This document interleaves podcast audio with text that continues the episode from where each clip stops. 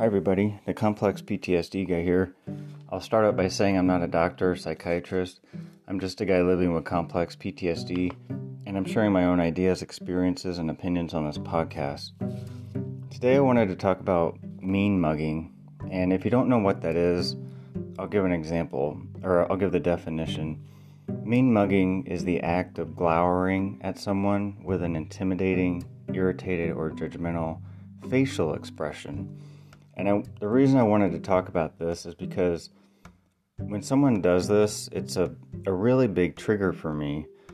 And I think I finally realized why that is.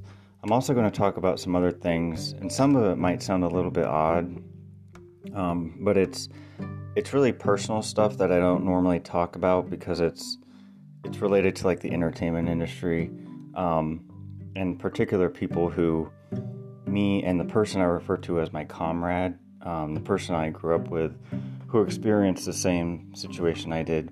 That comrade, by the way, is a woman. Um, and this comrade and I used to watch these shows together, and we always got a kick out of certain people on these shows. And I was going to share what that show is. I'm going to share that in this podcast. Um, but the mean mugging, I realized um, both of the people that my complex PTSD stems from, I wouldn't say necessarily that they mean mug, but they do something that's extremely similar to that. And whenever I see people who mean mug, um, kind of like they give you a look like they're judging you, um, it's always been a big trigger for me. And I noticed when I was watching this show that I'm going to bring up, um, this entertainment program, there's certain people on these shows that do that, and I'm I'm actually uncomfortable when I when I see them. And the show that I mentioned like a month or two ago that I'm not watching anymore, a lot of the people on that show do that. They do that mean mugging, and I noticed it because they were on a program the other night, and they were with all these other people that are on this one station, and they had them all grouped together at a big ball. They called it a ball. Um, but it was all these people from other shows that are on the same program and they were there also and the the mean mugging stood out to me because all the other people don't do that. The other people from the other shows don't necessarily do it and it it just kind of made me think about something that i made me want to do this podcast. Um, so again mean mugging basically i'm wondering if that's a trigger for you too.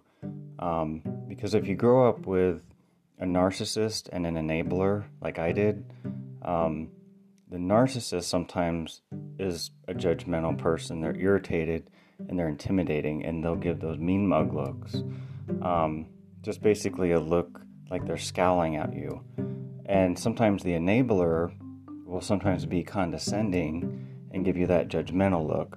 and sometimes the enabler is a very in, a very irritated person because they're not happy.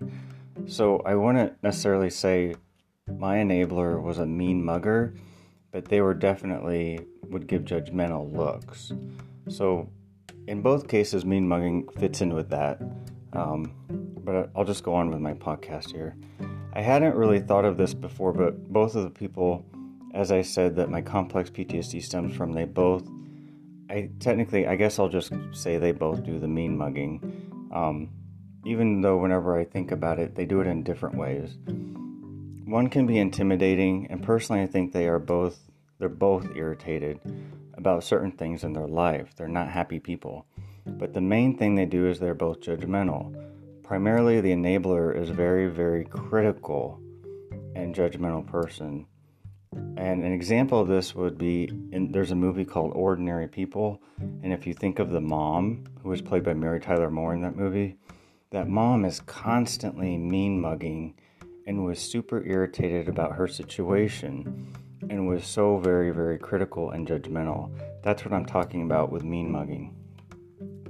Remember how I recently said in a recent podcast, I tend to be oblivious to making shady comments, and I think that's where this stems from is that judgment. When you grow up with the judgment, um, people who are really judgmental, um, they also tend to be shady and going back to the program, there was a show on a few days ago that was a good example of people who mean mug, but they were mixed with people who don't. And so it stood out to me. And one thing I noticed when I saw them all together was I thought about the lives these people live, and the ones who mean, mean mug tend to be really unhappy people. They're miserable inside, or they seem to suffer from somewhat of low self esteem in some way. They come across as judgmental because maybe they were judged growing up too, or they came from a judgmental environment, so it's like second nature. Judge someone else before they judge you. You know, it's like a defense mechanism but it's extremely noticeable from my viewpoint, also to the point that I am uncomfortable watching them sometimes. And as I said before, I, I stopped watching one show altogether. And that's one of their key traits on that show.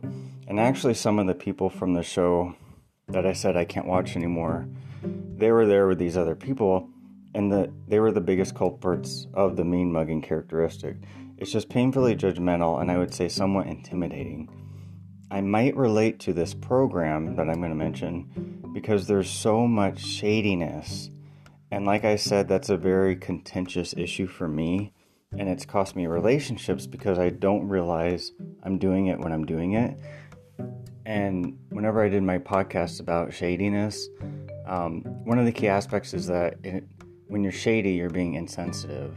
And so I try to distance myself from that, but it's also a key part of who I was growing up and in my adult life, I really try not to engage with it. But I will admit, um, the program I saw them all at together was on a station called Bravo. And sadly, I am a Bravoholic. So if you grew up, I've, I've watched Bravo for 15, over 15 years, and I've always loved the shows. Um, so I'm, I'm just an admitted Bravoholic. Um, I've been watching the show since like 2007 when they first got big.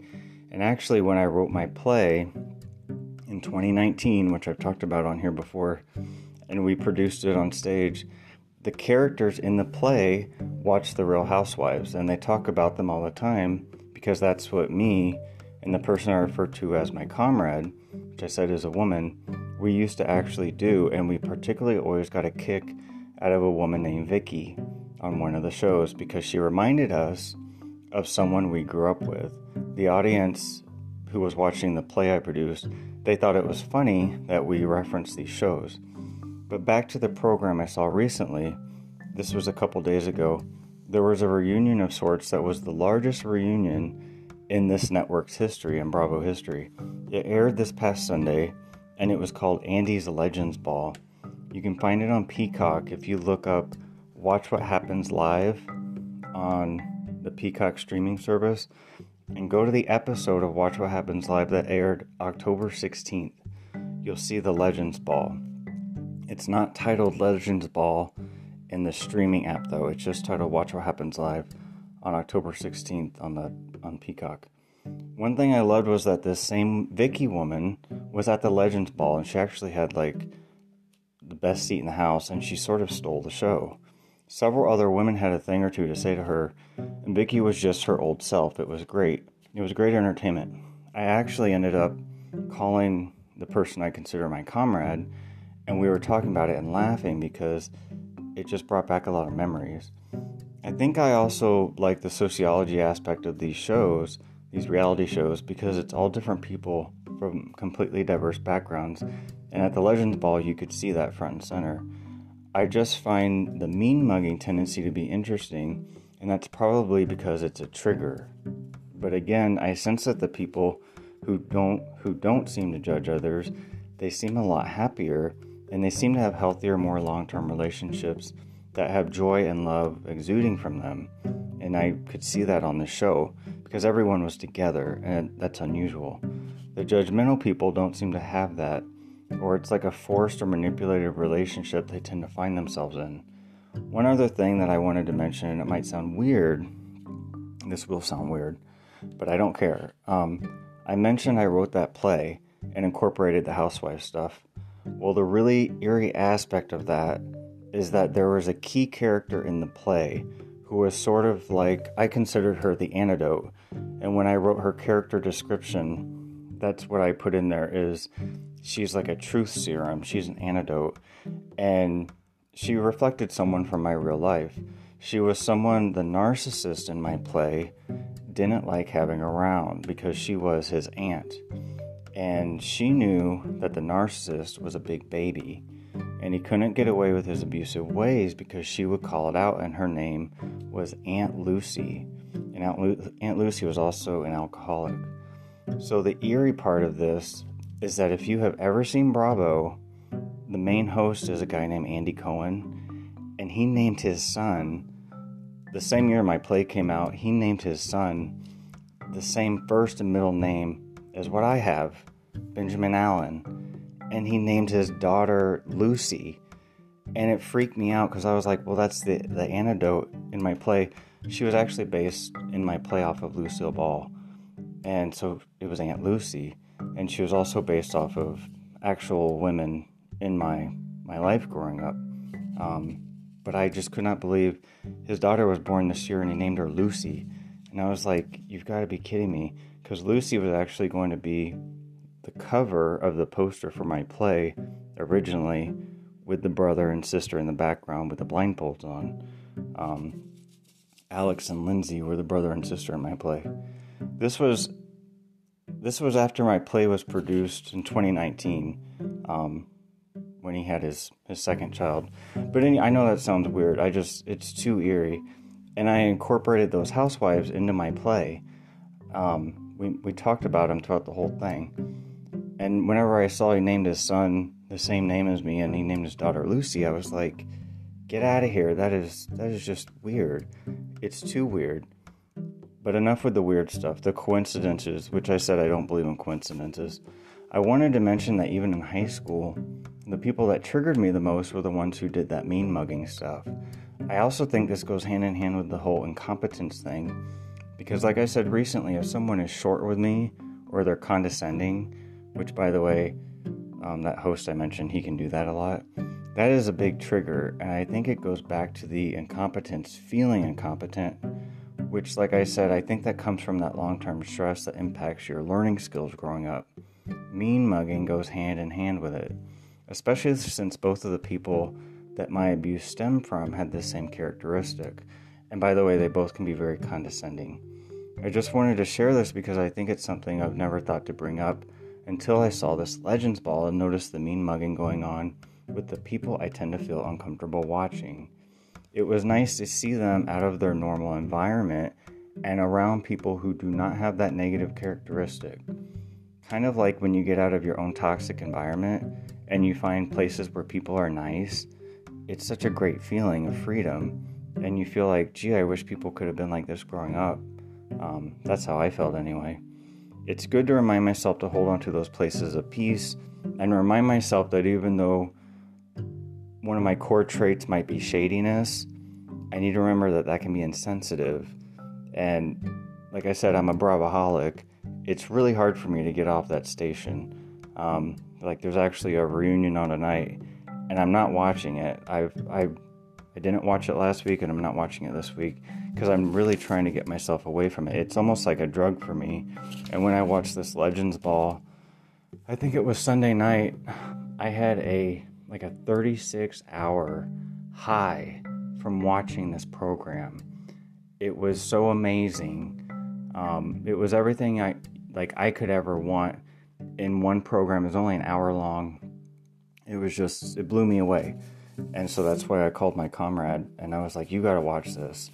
And out of all people to steal the show, Vicki stole the show.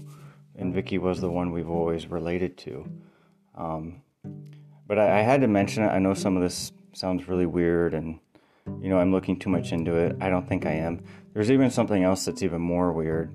So there's a part in the program where two people um, they stand up and they're both well one of them i know is originally from iran and they stand up and he says we stand in solidarity with the women of iran because there's a lot going in iran right now with women who are being abused. And one of the key traits in my play there's a a woman who's abused in my play and it wakes alex up to where his blindfolds are moved.